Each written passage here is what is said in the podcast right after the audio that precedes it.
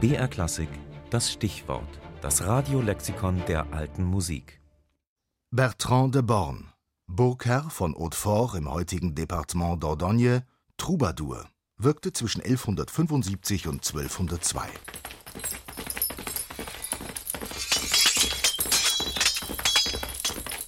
In mittelalterlichen Handschriften ist er als Ritter hoch zu Pferd dargestellt, Waffenrock und Helm ganz in Schwarz, bewaffnet mit Lanze und einem roten Schild.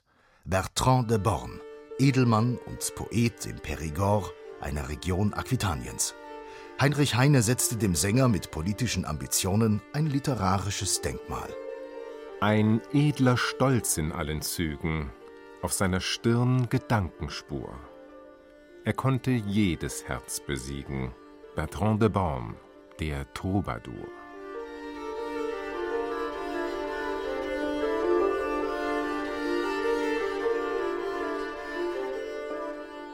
1152 war Aquitanien durch Heirat in den Besitz von Heinrich II. Plantagenet gelangt.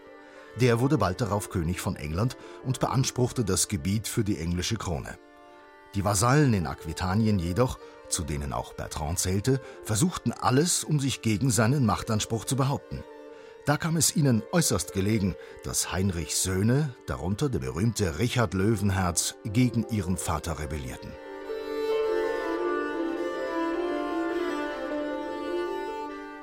Die Geschichte ist kompliziert, denn es kämpften nicht nur die Söhne gegen den Vater, sondern auch die Söhne untereinander.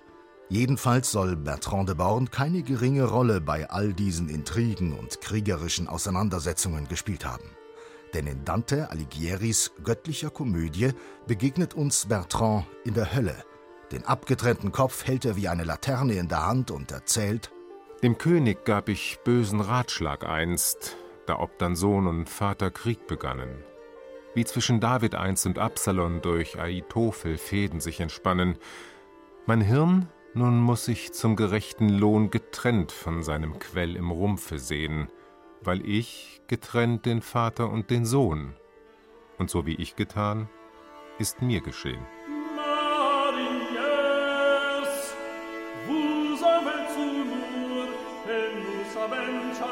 plecan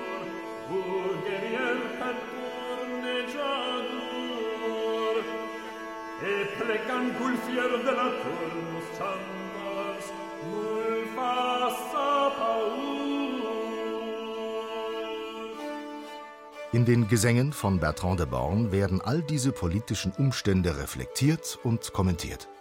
Denn anders als unser deutscher Begriff vom Minnesänger suggeriert, bleibt in seinen Liedern die Liebe eher peripher. Unter den fast 40 überlieferten Werken höchst elaborierte Dichtungen von großem Esprit stechen die sogenannten Sirventes hervor, Auftragswerke für höher gestellte Adelige, in denen es um zeitkritische, politische oder moralische Fragen geht. Leider ist nur ein einziges dieser Lieder mit Melodie überliefert. Rassin Tancrèze